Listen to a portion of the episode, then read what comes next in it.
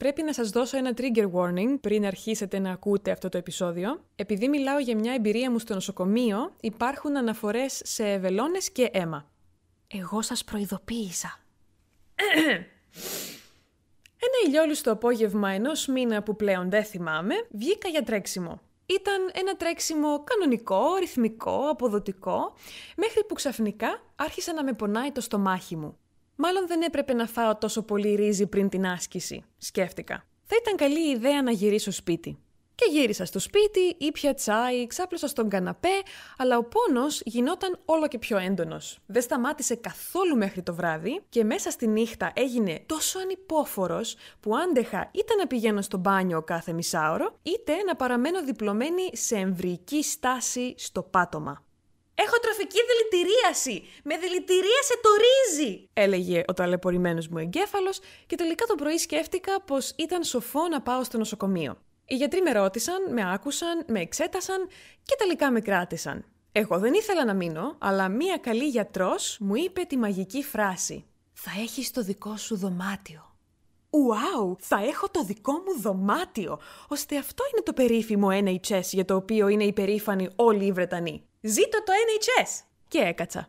Στην αρχή με έβαλαν σε ένα δωμάτιο μαζί με άλλους ασθενείς και ανάμεσα στα τεστ και τις ερωτήσεις των νοσοκόμων παρακολουθούσα την τελετή λήξης των χειμερινών Ολυμπιακών Αγώνων στην τηλεόραση. Και είναι ο μόνος λόγος που θυμάμαι ότι η ιστορία αυτή συνέβη το 2018. Η τηλεόραση ήταν βέβαια στο mute, οπότε το θέαμα για εμένα ήταν μόνο οπτικό και όχι οπτικό-ακουστικό, αλλά OK. Okay. Beggars can't be choosers, που λένε και στο χωριό μου. Αργά το απόγευμα αποχαιρέτησα νοερά τους γείτονές μου και με μετέφεραν στο δικό μου ιδιωτικό, ήσυχο, ευάερο και βίλιο δωμάτιο. Οι φίλοι μου μου έφεραν βιβλία και σνακς και το φορτιστή του κινητού μου για να σκρολάρω άνετα και όλα στον κόσμο ήταν καλά. Όταν κουράστηκα από τα snacks και το σκρολάρισμα, περιεργάστηκα το χώρο γύρω μου. Ανακάλυψα ότι δίπλα στο κρεβάτι μου είχα εκείνα τα κουμπάκια που τα πατάς και έρχεται η νοσοκόμα ή ο νοσοκόμος αν χρειάζεσαι κάτι, αλλά εγώ έδωσα όρκο στον εαυτό μου ότι σε καμία περίπτωση δεν θα το πατούσα, γιατί είμαι δυνατή, ανεξάρτητη και άρρωστη. Αλλά Έχω το δικό μου δωμάτιο, έχω το άνετο κρεβάτι μου, τον νιπτήρα μου, έχω ένα καροτσάκι για να πηγαίνω έρχομαι. Το σχέδιό του είναι βέβαια λίγο διαφορετικό από τα συνηθισμένα καροτσάκια, είναι λευκό, μεταλλικό και έχει ένα μπλε κάθισμα. Λίγο αυστηρό για τα γούστα μου, αλλά OK, okay, δεν είμαι ειδικός στα διάφορα μοντέλα καροτσακίων. Τι άλλα έχω εδώ, έχω ωραία θέα από το παράθυρο, έχω το μπάνιο μου και... Μια στιγμή. Δεν έχω μπάνιο.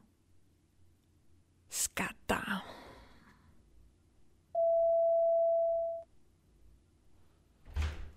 Πώς μπορώ να σε βοηθήσω; Γεια! Ε, νομίζω πως χρειάζομαι το μπάνιο. Η νοσοκόμα μπήκε στο δωμάτιο και τράβηξε το μεταλλικό καροτσάκι δίπλα στο κρεβάτι μου. Αχ, τι ωραίο σέρβις που παρέχεις στους ασθενείς του το NHS. Δεν χρειάζεται καν να πας στο μπάνιο με τα πόδια. Και με τον ενθουσιασμό παιδιού σε Λούνα Πάρκ πήγα να κάτσω στο καροτσάκι και να απολαύσω τη βόλτα μου. Αλλά η νοσοκόμα με έπιασε από τους ώμους, με ξανασήκωσε όρθια, σήκωσε τη ρόμπα μου και προσπάθησε να με γδίσει και να μου κατεβάσει... Όπα, όπα, όπα, όπα, ένα λεπτό. Τι συμβαίνει εδώ, τη ρώτησα ξαφνιασμένη. Η νοσοκόμα κοίταξε εμένα. Έπειτα κοίταξε το καροτσάκι ξανακοίταξε εμένα, γύρισε προς το καροτσάκι, αφαίρεσε με μία κίνηση το μαλακό μπλε κάθισμα και από κάτω αποκαλύφθηκε αυτό που δεν περίμενα ποτέ να δω. Ένα χάρτινο μπολ.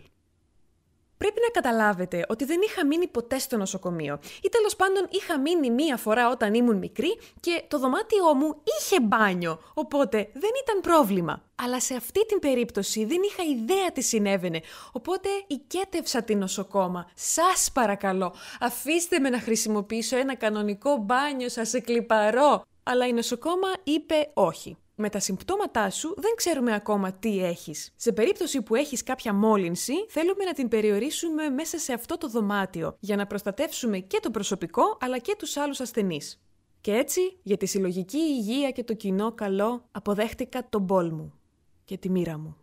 Η μία μέρα έγιναν δύο, οι δύο έγιναν τρεις, και εγώ είχα γίνει κολλητή με τις νοσοκόμες που έρχονταν στο δωμάτιό μου και μου έπαιρναν αίμα δέκα φορές τη μέρα. Μία από τις νοσοκόμες, που νόμιζα πως ήταν φίλη μου, ήρθε και μου έκανε μία ερώτηση που μόνο ένας εχθρός μου θα τολμούσε να μου κάνει.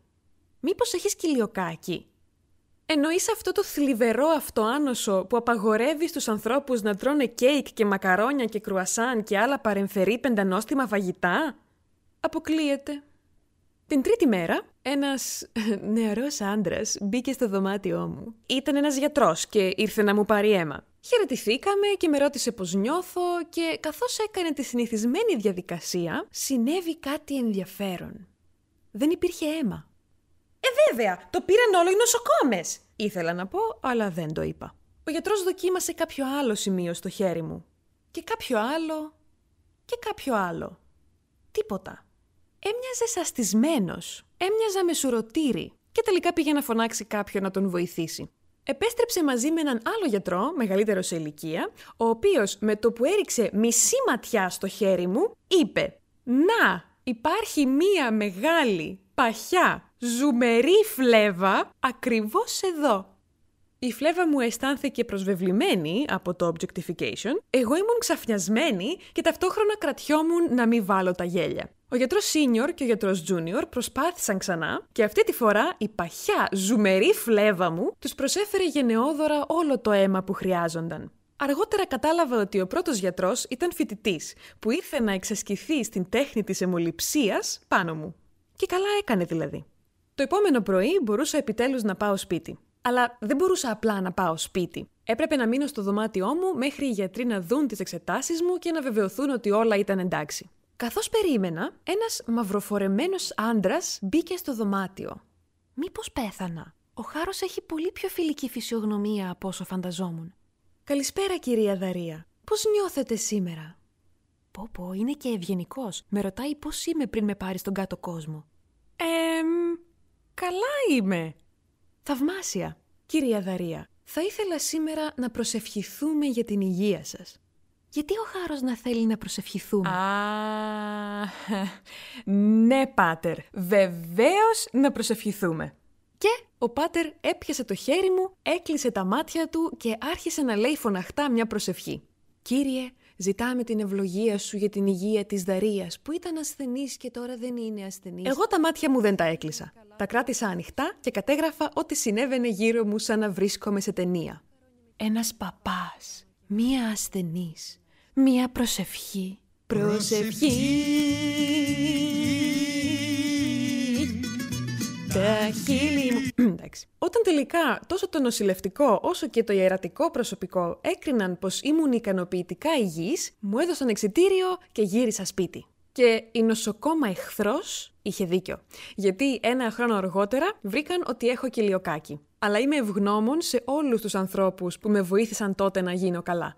Ή, όπως θα έλεγε ο φίλος μου ο ιερέας, God bless the NHS. Τα χείλη μου, τα χείλη μου για σένα ναι, λένε, και τα